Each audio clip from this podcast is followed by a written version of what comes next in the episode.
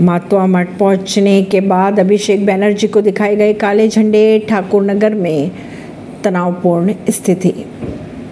सौराष्ट्र और कच्छ तट पर चक्रवात आने की चेतावनी येलो अलर्ट हुआ जारी। किसानों के समर्थन में पटियाला पहुँची पहलवान विनेश फोगाट आमरण पर बैठे हैं किसान। मध्य प्रदेश के मुख्यमंत्री शिवराज सिंह चौहान ने कर दिया है ऐलान कि आंगनबाड़ी कार्यकर्ताओं को रिटायरमेंट के वक्त मिलेंगे सवा लाख रुपए। पंजाब सरकार ने पेट्रोल, डीजल पर वैट बढ़ाया, कीमतें भी बढ़ी। कर्नाटक में आज से शुरू हो जाएगा, महिलाओं का सफ़र बिल्कुल मुफ़्त, राहुल गांधी ने कहा, एक और गारंटी की पूरी। कर्नाटक में आज से शक्ति योजना की भी शुरुआत की गई। सीएम और डिप्टी सीएम ने बांटे पासेस।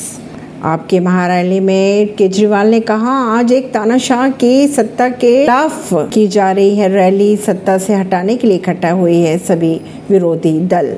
जनता बीजेपी सरकार को पसंद ही नहीं करती। आपके मंच से कहा कपिल सिब्बल ने। अगर राजस्थान की बात की जाए तो दौसा दौरे पर पहुँचे सचिन पायलट ने अपने पिता राजेश पायलट को दी श्रद्धांजलि।